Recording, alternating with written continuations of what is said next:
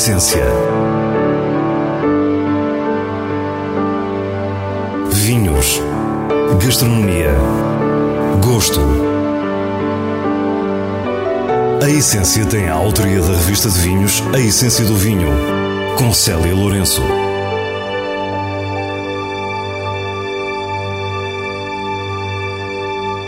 Boa noite.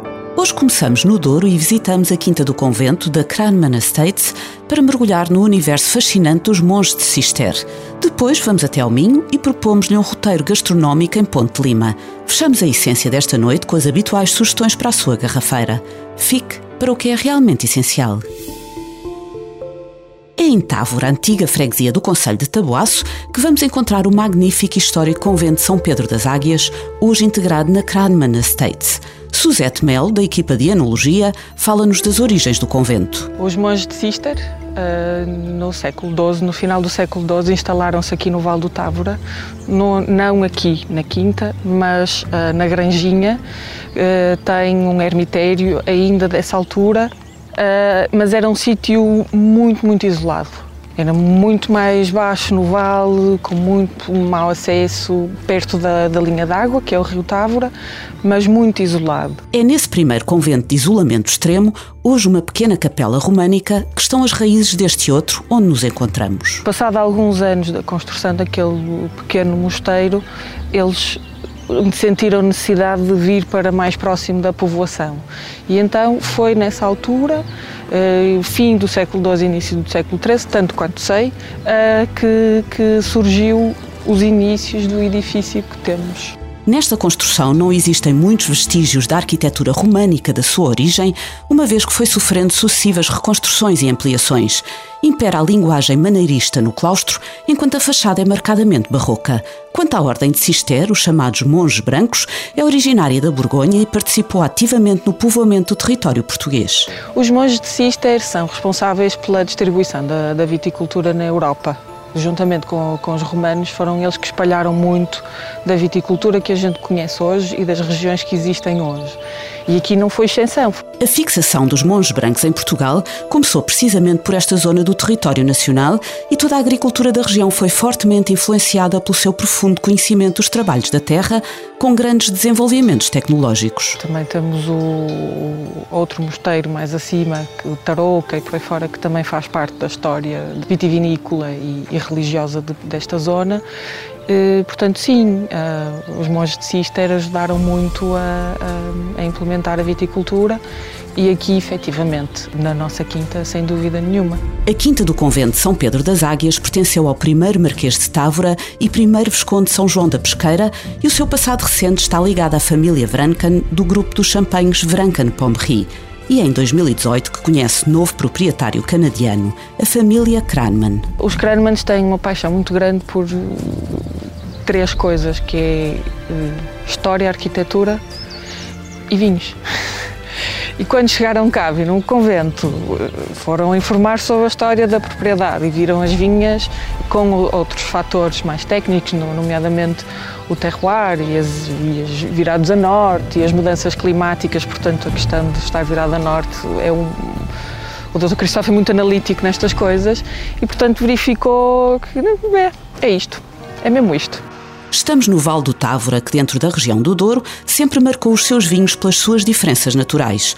Na enologia, Suzete faz dupla com Diogo Lopes, que conhecemos, por exemplo, da Adega Mãe em Lisboa e que não esconde o entusiasmo com estes vinhos. Aquilo que se distingue, aquilo que nós queremos trabalhar e valorizar é este enquadramento especial que a Quinta tem, que a propriedade tem, eh, estar aqui próximo do, do, do Val do Távora e ter todas estas condicionantes que definem o nosso terroir, ou seja, a questão dos, das diferenças dos solos entre o granito, o xisto e até o quartzo, a questão da altitude, as nossas vinhas serem viradas a norte e que nós queremos transmitir e que as pessoas sintam isso também nos nossos vinhos. E o enólogo dá-nos conta do que realmente distingue os vinhos da Quinta do Convento.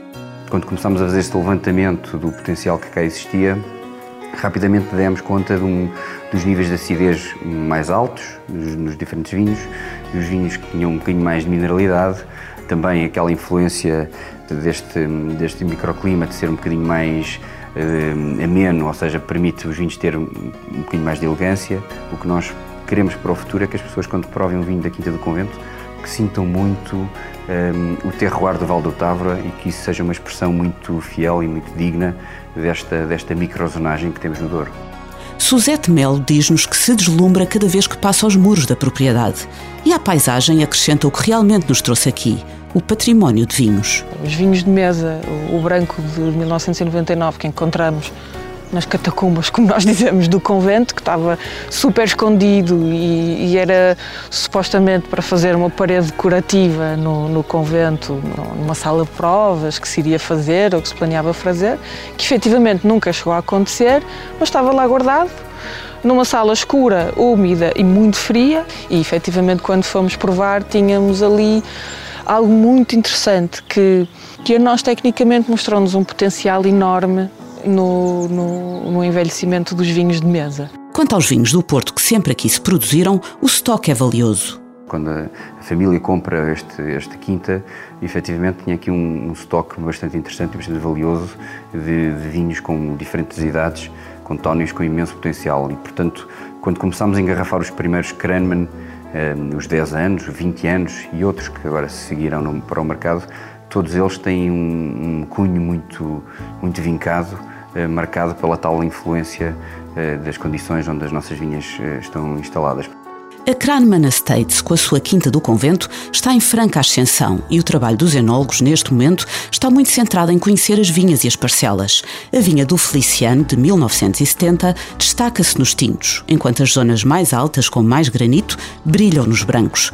Este é o caminho que acreditam ser o futuro do Douro, nunca perdendo a alma do vinho do Porto. Eu penso que com com o evoluir dos tempos, todos nós vamos conhecer e identificar pequenas zonas por aí espalhadas com potenciais muito específicos e muito particulares para fazer vinhos com bastante diferenciação, quer nos tintos, quer nos brancos, porque eu acho que ainda há muito caminho que todos nós temos de fazer e de continuar a estudar e a avaliar e acredito perfeitamente que daqui a uns anos hajam zonas muito bem eh, identificadas, delimitadas, que ajudem a valorizar a região do Douro enquanto um todo, mas que se foquem muito nesta tal microzonagem um, ehm, que, que ajuda depois a valorizar o conjunto, não é?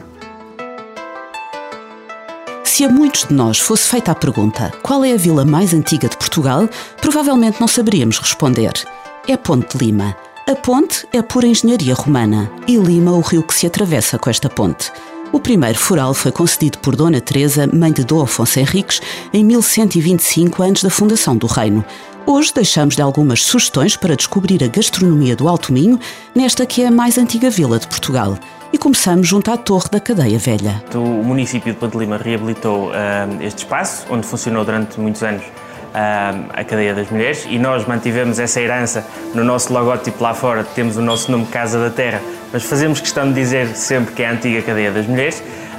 E pronto, e ganhamos o concurso para a exploração do, do espaço que visava uh, precisamente a instalação de uma loja rural para a promoção e dinamização dos produtos de, de Ponte Lima. A Casa da Terra é explorada pela Minho Fumeiro, pelo que uma tábua de enchidos é sempre um pedido a considerar se quiser sentar-se a beber um copo de vinho, uma cidra ou o gin produzido na casa. Mas há muito mais, como nos diz João Quintela. É precisamente isso que temos feito, a promoção e divulgação dos produtos de Ponte Lima através do fumeiro da Minho Fumeiro, da nossa cerveja artesanal também, os vinhos, ou seja, todos os vinhos que temos aqui, aqui na Casa da Terra são vinhos de Ponte Lima, uh, quase todos os produtores uh, de vinho de Ponte Lima estão aqui representados na, na Casa da Terra, temos também o, o artesanato, portanto uh, fazemos mesmo aqui a apologia dos produtos de Ponte Lima e a divulgação e promoção dos produtos da excelência. Aqui no centro histórico, a dois passos, vamos encontrar a Taverna da Vaca das Cordas. É, portanto, isto foi, começou com uma carolice do, do meu filho e do meu marido, porque o pai dele foi um dos fundadores, fundadores entre, entre aspas, de, de, renascer outra vez a tradição da vaca das cordas. E eles, em homenagem ao avô e ao pai, eh, foi, começou com uma, uma casa de petiscos, depois foi evoluindo, que as pessoas iam pedindo e uh, chegou agora a restaurante. Isabel Dantas é a cozinheira e destaca alguns pratos. Ora bem, é o bacalhau à jabelinha, que ele foi o meu filho que manteve o nome, que eu também não queria. Uh, é as, as, carnes, as maturadas e as uh, carnes Black Angus, E é pezinhos de coentrada, entre petiscos, é, é favas com chouriço, bolinhos de bacalhau, pataniscas de bacalhau, temos que atravessar a emblemática Ponte Romana para chegar ao Petiscas. Estamos no bairro de Além Ponte, junto ao Museu do Brinquedo Português. Este é um restaurante com algum requinte, sem perder a tipicidade, com uma esplanada onde apetece ficar. Eduardo Martins fala-nos do que podemos encontrar na carta. Todo o tipo de comida, desde o bacalhau com broa, bacalhau cebolado, o cabritinho, o prato típico de Ponte Lima, o arroz de sarrabulho, uma posta de vitela maravilhosa também, a vitela barrosã, assada no forno. Temos os vinhos da adega de Ponte Lima, tanto o Loureiro como Loureiro selecionado e o nosso vinhão de Ponte Lima também. A adega cooperativa de Ponte Lima não fica longe e existem vários outros produtores que pode visitar para descobrir a casta Loureiro que aqui no Vale do Lima tem a sua expressão mais autêntica. Afros e os seus vinhos naturais ou a Quinta do Amial. E pode também conhecer o esplendor das casas solarengas entre as adegas da região, como é o caso da Casa da Senra ou do Passo de Calheiros.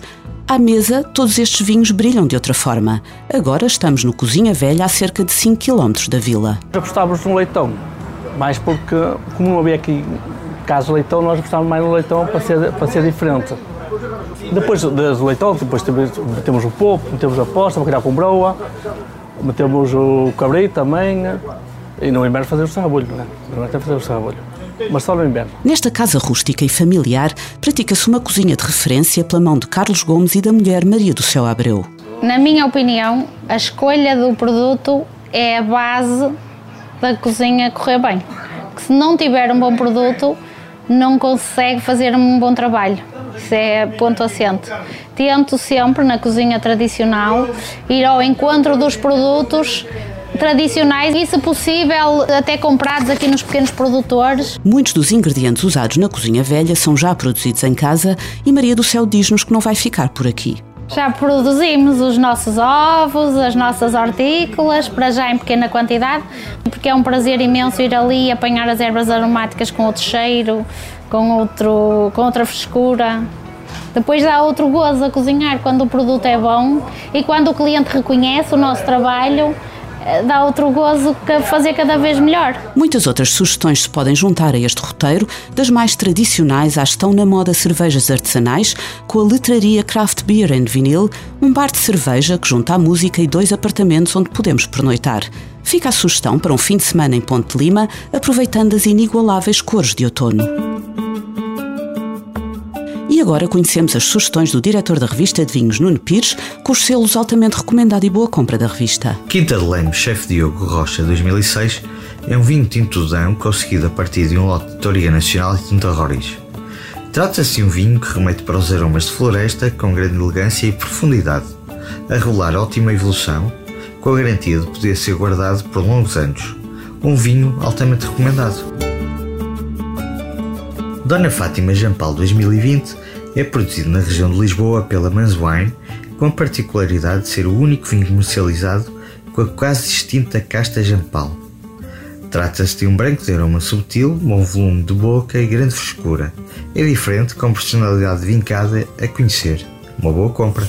E assim, com mais dois rótulos imperdíveis, despedimos-nos. Para a semana, à mesma hora, teremos mais vinhos e muitas histórias contadas por quem os faz. Tenha uma boa noite.